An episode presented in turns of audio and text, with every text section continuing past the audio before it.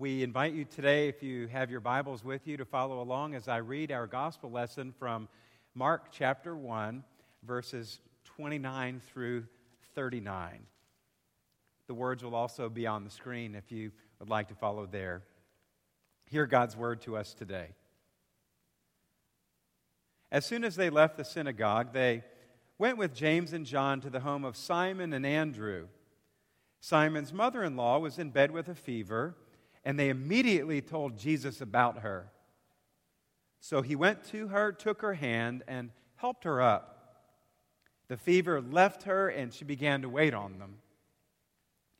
That evening after sunset, the people brought to Jesus all the sick and the demon possessed.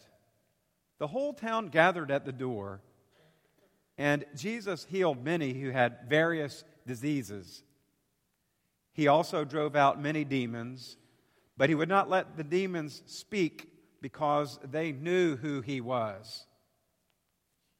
Verse 35 Very early in the morning, while it was still dark, Jesus got up, left the house, and went off to a solitary place where he prayed.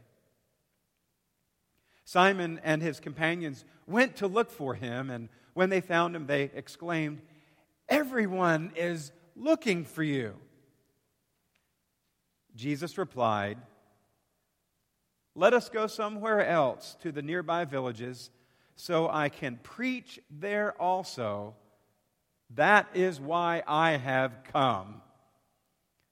So he traveled throughout Galilee, preaching in their synagogues and driving out demons.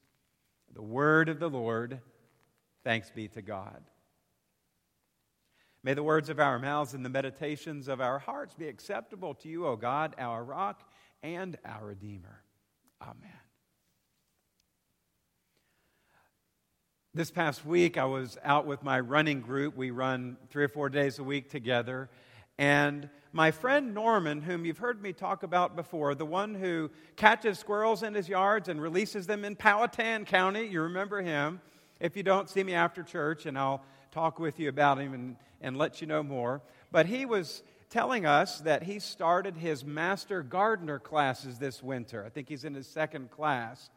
And I says, as we were running, Norman, uh, what are y'all doing now? Are you learning to prune the crepe myrtles and the roses and so forth? Because usually around this time in February, you want to get your crepe myrtles and roses done and some other trimming. And he said, Oh no. Oh no. Very boldly, he says, we start with soil. You got to get the soil right before you can grow anything to prune. Today we're starting with the soil. The soil for us Christians is prayer. I am convinced that all of the Christian life centers on our prayer life, the soil of the garden of our souls.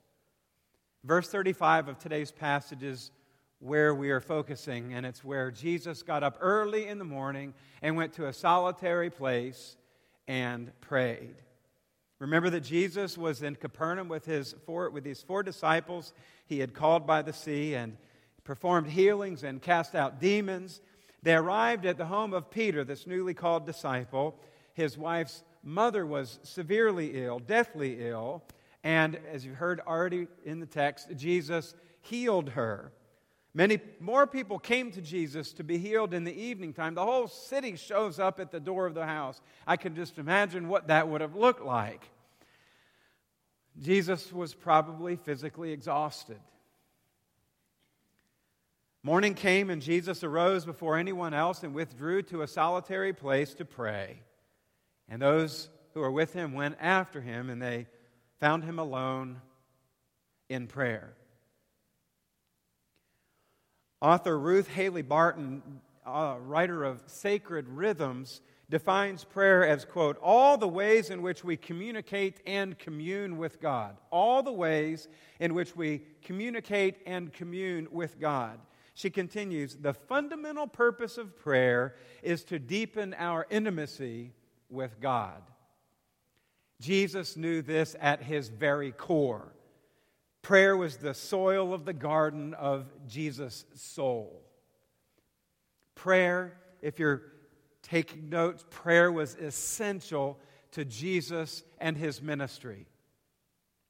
He would routinely withdraw and be by himself and pray. We find that prayer and Jesus' purpose are inextricably linked. We cannot separate Jesus' prayer life from his ministry and his purpose. He says, I have come to preach. His purpose is very clear. Consider some other examples. If you study the New Testament, there are a number of passages where we find Jesus withdrawing to prayer. Just a few I'll share with you. In Matthew 4, he inaugurated his ministry by spending 40 days alone in the desert, praying and fasting. And you've already heard, after a long night of healing and casting out demons, he rose early and went to a solitary place to pray. And at the end of his life, Matthew 26 says, as he prepared for his highest and most holy work, he sought solitude in the prayer of the gar- in the garden of Gethsemane for prayer. And the writer of Hebrews in the fifth chapter, 7 through 9 verses, says, During the days of Jesus' life on earth, he offered up prayers and petitions with loud cries and tears to the one who could save him from death, and he was heard because of his reverent submission. Although he was a son, the writer says, he learned obedience from what he suffered, and once made perfect, he became the source of eternal salvation for all who obey him. We could go on, but the point is very clear that Jesus was a man who longed to pray. He modeled a constant, close, prayerful walk with God. The way of prayer was at the very center of his teachings. But many of us Christians, although we know this and we read this, we struggle with prayer. I know I do. We might say, Easy for you, Jesus. After all, you're God. We aren't. And we often struggle with prayer. We would, we would say, Not so easy for us, Jesus. We would say, Consistent, constant prayer is hard work. I believe you'd agree with me. It's hard work. The founder of Methodism, John Wesley, wrote of prayer. He said, Whether you like it or not, read and pray daily, implying that it's hard work.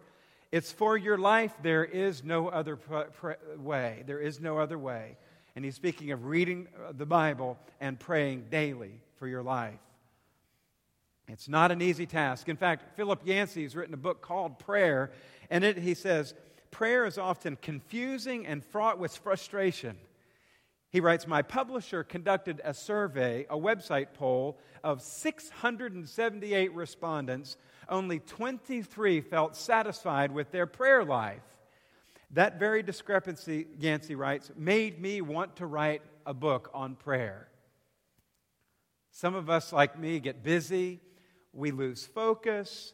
Some of us, um, maybe we feel like we've got a pretty good head on our shoulders and we don't really need to pray about stuff because we can figure it out on our own. Some of us have a hard time praying for our daily bread because our pantry's full and we, may, we just, maybe we feel guilty about that or we feel like we don't need to.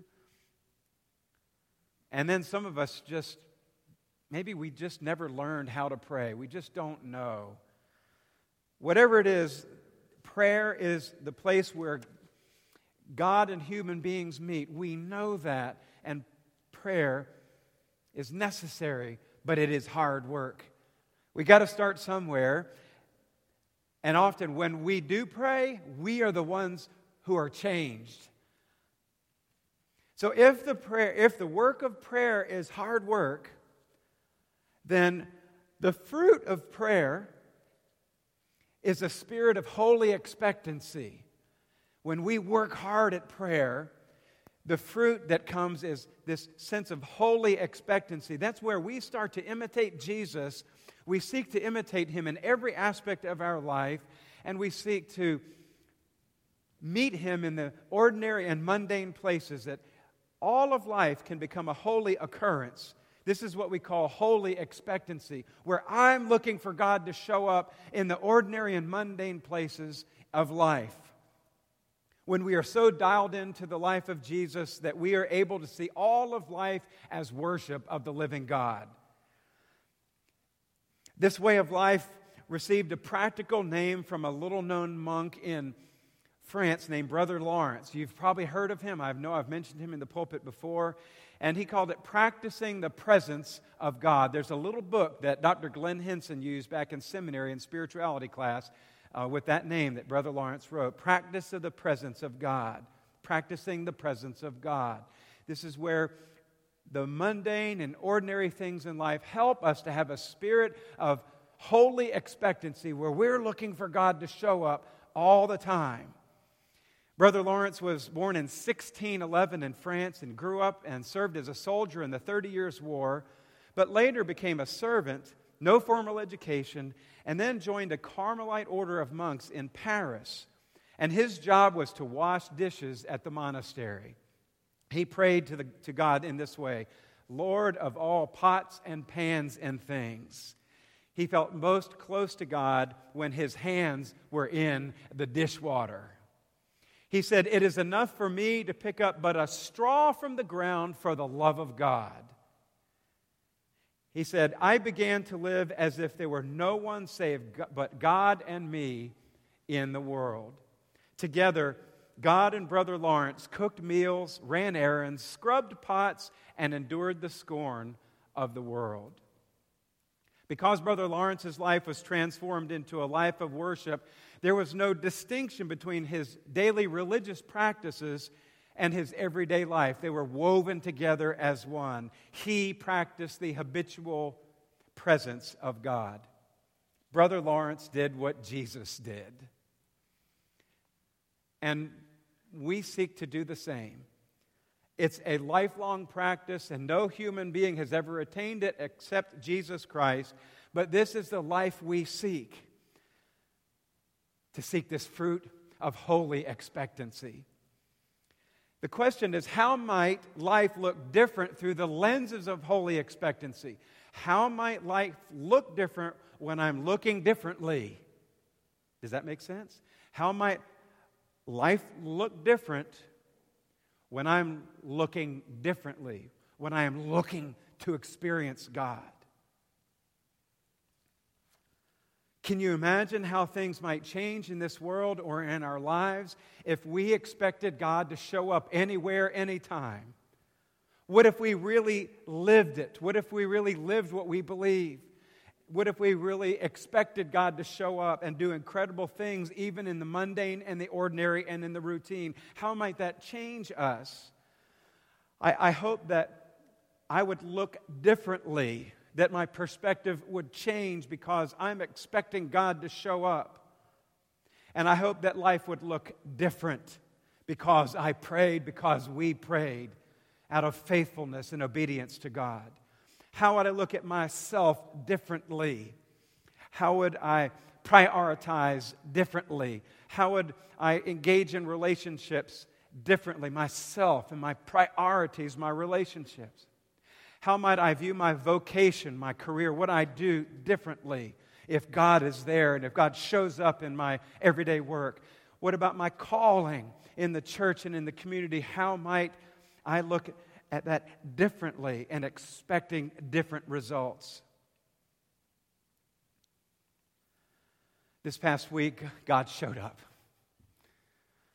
and taught me to look for Him in the ordinary and in the mundane places. Often text church members when they're going to surgery or if they're homesick or things like that. And our church has a, um, an app that we have on our phones called Church Life. And you can, if you have Church Life on your phone, you can go in and you can look somebody's information up and then send them a, a note of encouragement or give them a call. And so I had gotten the cell phone for one of our members, and I said, I just wanted to let you know I'm praying for you and uh, keep me posted on things. Just know I'm praying for healing. And I said, You know, this is Pastor Bob and all that. Well, to my, response, my surprise, I received this text in response. And I've uh, placed it in my notes uh, so that I could share it with you today. And the response goes like this Oh, that's sweet of you, Pastor Bob, but this is the wrong number. I've had this cell number for four years now, and I'm still getting calls and texts all this time later. If you don't mind, I'm not sick, but my daughter was admitted into the hospital today with pan- pancreatitis, and I'm going to accept that healing prayer. Her name is Latifa. I replied, Thank you so very much for this message. I am so sorry. I will be sure to correct it in our system, which I have. Yes, I will pray for Latifa right now. So I wrote a text. Here it is Lord Jesus, please heal this precious daughter, Latifa. I don't know her, but you do, and I claim your healing for her right now. Please give her strength, courage, and allow your healing presence and power to free her from this pancreatic issue. Let her feel the prayers even now. Bless her parents and those caring for her in Jesus' name. Amen. Latifa's dad replied, Don't apologize, sir. God sent me a pastor the same day my, my daughter got sick. I call that a blessing. Thank you so very much. I replied, Yes, sir, and this is my cell number, so feel free to let me know how I can pray. Friday night late, we were getting ready for bed, and I, my, I was getting ready to turn my phone off and plug it in for the evening, and I got this text from him. Quote, I know it's late, but my daughter was supposed to be in the hospital for five days. She came out this morning, one day later, doing well. I think it was you and your prayers that did it. Just want to say that I'm so grateful that you texted this wrong number yesterday. Thanks again.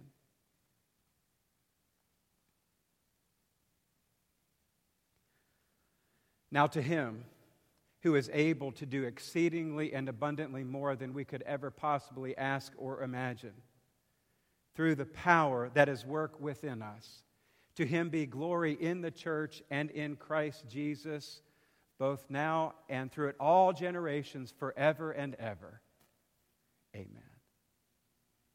That same Jesus that shows up in the ordinary places and gives us a reminder of his presence, gives us a reminder today as we take this bread in the way that Jesus did and break it and give thanks reminded of how he said to his disciples, Take, eat. As often as you meet, this do in remembrance of me.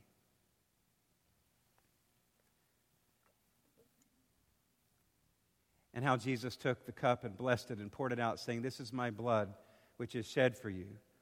This is the new covenant in my blood for the remission of your sins and the sins of many. As often as you meet together, take, drink. This do in remembrance of me.